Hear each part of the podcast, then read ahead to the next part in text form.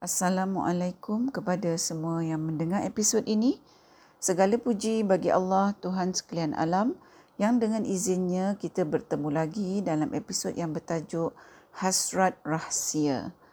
Kali ini kita akan mentadaburkan ayat 3 surah Maryam iaitu firman Allah yang bermaksud Ingatkanlah peristiwa ketika Nabi Zakaria berdoa kepada Tuhannya dengan doa permohonan secara perlahan dengan suara yang lembut. Para pendengar, uh, sebelum kita mentadaburkan ayat ni, mari kita terlebih dahulu melihat apa yang dihuraikan oleh Ibnu Kathir bagi ayat 3 surah Maryam. Menurut Ibnu Kathir, Qatadah berkata berkaitan ayat ini bahawa sesungguhnya Allah itu mengetahui tentang hati yang taat dan Allah mendengar suara-suara yang tersembunyi. Menurut Ibnu Kathir juga, bahawa Nabi Zakaria alaihissalam berdoa apabila dia dalam keseorangan. Dia melakukan doa dengan suara yang lembut. Apabila dia bersendirian ah, yang bermaksud secara rahsia tidak di hadapan manusia lain. Ha, kerana doa-doa yang dibuat dengan suara yang lembut dan secara rahsia ni amat disukai oleh Allah.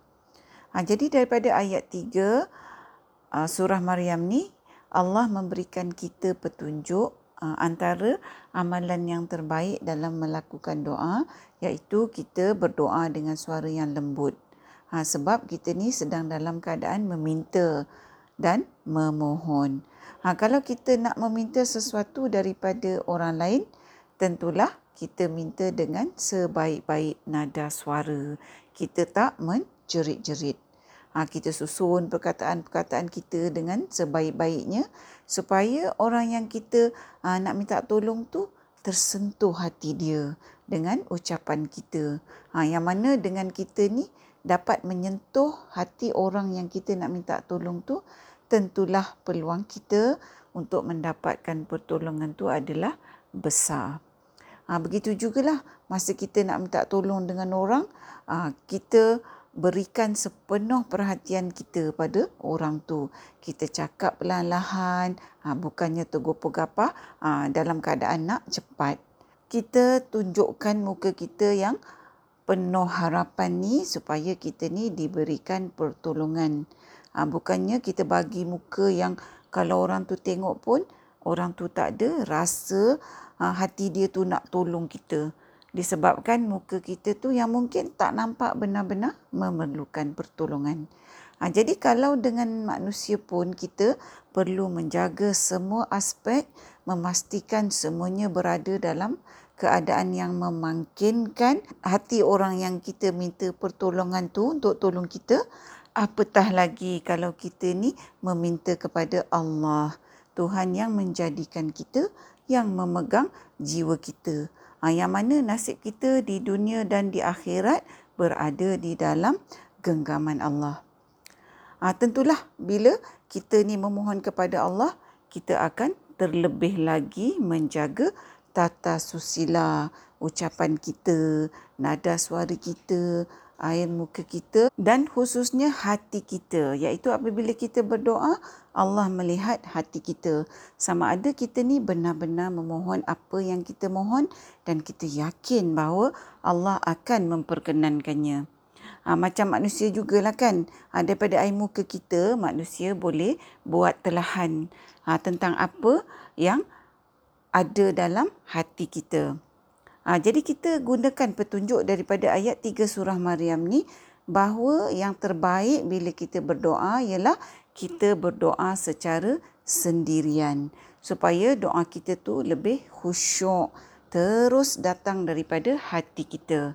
Ha, kita belajar juga daripada teladan yang ditunjukkan oleh Nabi Zakaria alaihissalam dalam ayat 3 surah Maryam ni ayat itu dalam berdoa kepada Allah ah, beliau berdoa dengan suara yang perlahan yang lembut yang penuh merendah diri sebagai orang yang meminta ah, berbalik kepada tafsir Ibnu Kasir yang menyatakan bahawa doa secara rahsia itu adalah merupakan amalan yang disukai oleh Allah Subhanahu Wa Taala.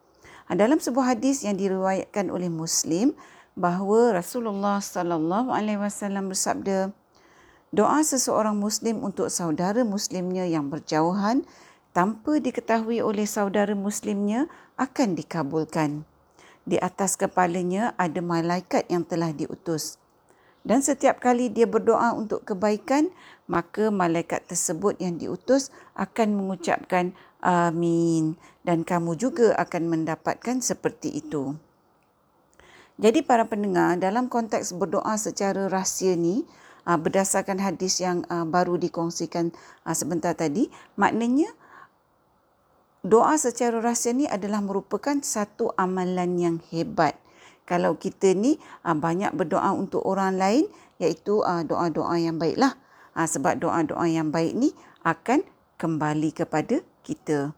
Ha, contohnya kalau ha, kita tengah bawa kereta dan kita ha, nampak saudara kita berjalan dalam hujan sebab dia tu tak ada kenderaan, maka kita doakanlah Allah berikan dia rezeki yang baik iaitu supaya dia juga mempunyai kenderaan yang dapat melindungi diri dia dari panas dan hujan macam kita. Ha, jadi kalau kita berada di mana-mana dan kita melihat orang-orang yang kurang upaya contohnya, ha, maka kita berdoalah secara rahsia supaya Allah mengampunkan mereka ke ha, mengampunkan keluarga mereka atau Allah mempermudahkan hidup mereka melimpahkan rezeki ha, yang banyak yang halal kepada mereka dan sebagainya.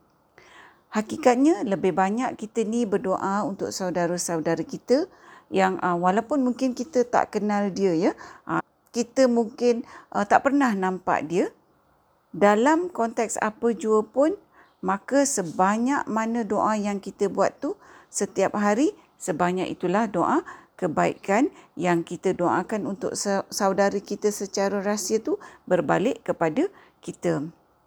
Para pendengar, saya juga ingin kongsikan satu tip uh, berkaitan doa rahsia ni iaitu semasa uh, menunaikan haji atau umrah di mana di Mekah dan di Madinah ni terdapat jutaan manusia. Ha, kita dapat melihat manusia dalam pelbagai keadaan dan kekurangan pada setiap hari ha, yang mana semua manusia ni adalah merupakan saudara-saudara kita.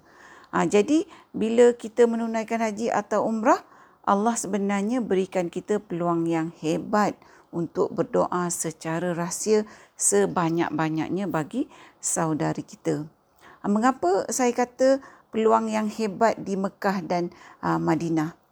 kerana di Mekah dan Madinah adalah merupakan tumpuan manusia yang beragama Islam ha, yang mana kita dapat mendoakan saudara kita yang macam saya kata tadi dalam pelbagai keadaan yang kita dapat lihat pada setiap hari.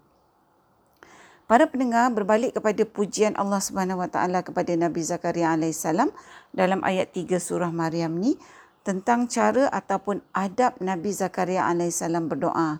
Maknanya kalau kita ni berdoa mengikut amalan terbaik yang ditunjukkan oleh Nabi Zakaria alaihissalam maka kita ni sebenarnya mengamalkan adab berdoa yang dipuji oleh Allah. Ha, jadi maknanya dalam ayat 3 surah Maryam ni Allah sampaikan ayat ni pada kita kerana Allah nak beritahu kita. Kalau kita ni nak berdoa, ha, berdoalah mengikut cara, ha, salah satunya mengikut cara Nabi Zakaria alaihissalam.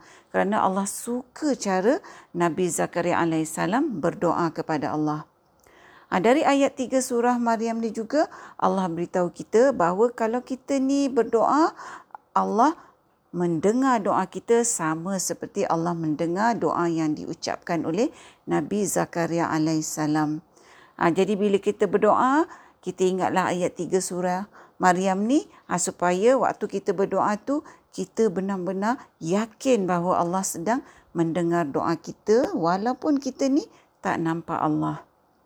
Ha, jadi ayat seperti ayat 3 surah Maryam ni Allah sampaikan kepada kita juga untuk menambahkan keyakinan kita bahawa Allah mendengar segala doa. Oleh kerana Allah tu maha mendengar, Nabi Zakaria alaihissalam beriman dengan sifat Allah yang maha mendengar ni. Ha, sebab itulah Nabi Zakaria alaihissalam berdoa dengan perlahan dengan suara yang lembut. Para pendengar, kita ni cakap kuat-kuat bila kita rasa orang tak dengarkan. Ha, dan kalau kita ni rasa orang dengar apa yang kita cakap, kita cakap dengan perlahan. Cukup untuk didengari oleh orang yang kita tujukan ucapan kita padanya tu. Sesungguhnya para pendengar Allah tu bukan saja mendengar apa yang kita ucapkan dengan mulut kita. Ha, tapi juga apa yang kita katakan di dalam hati. Ha, jadi kita berlemah lembutlah dalam berdoa dan cukuplah doa tu merupakan rahsia antara kita dan Allah yang tak perlu diketahui oleh sesiapa pun. Para pendengar yang dihormati, hakikatnya walaupun ayat 3 surah Maryam ini adalah merupakan satu ayat yang sangat pendek, tetapi petunjuk yang ada di dalamnya adalah sangat hebat kerana kita semua mahu doa kita didengari dan dimakbulkan oleh Allah. Ha, jadi kita gunakanlah petunjuk yang Allah berikan dalam ayat 3 surah Maryam ni bagi kita mempersembahkan hasrat rahsia kita kepada Allah Subhanahu Wa Taala. Para pendengar yang dikasihi, sehingga di sini dahulu perkongsian tadabbur kita buat kali ini. Mudah-mudahan dipanjangkan umur, Bertemu lagi di episod yang seterusnya insya-Allah. Assalamualaikum. Sekiranya anda merasakan bahawa perkongsian tadabbur bersama Dr. H ini memberikan manfaat kepada anda, saya ingin mengajak anda untuk menyertai saya bergabung usaha menyemarakkan amalan tadabbur Quran dengan memanjangkan perkongsian ini kepada orang lain serta jangan lupa untuk tekan butang follow untuk mengikuti episod-episod yang seterusnya. Allahumma inni a'udhu bika minal hammi wal hazan wa a'udhu bika minal ajzi wal kasal wa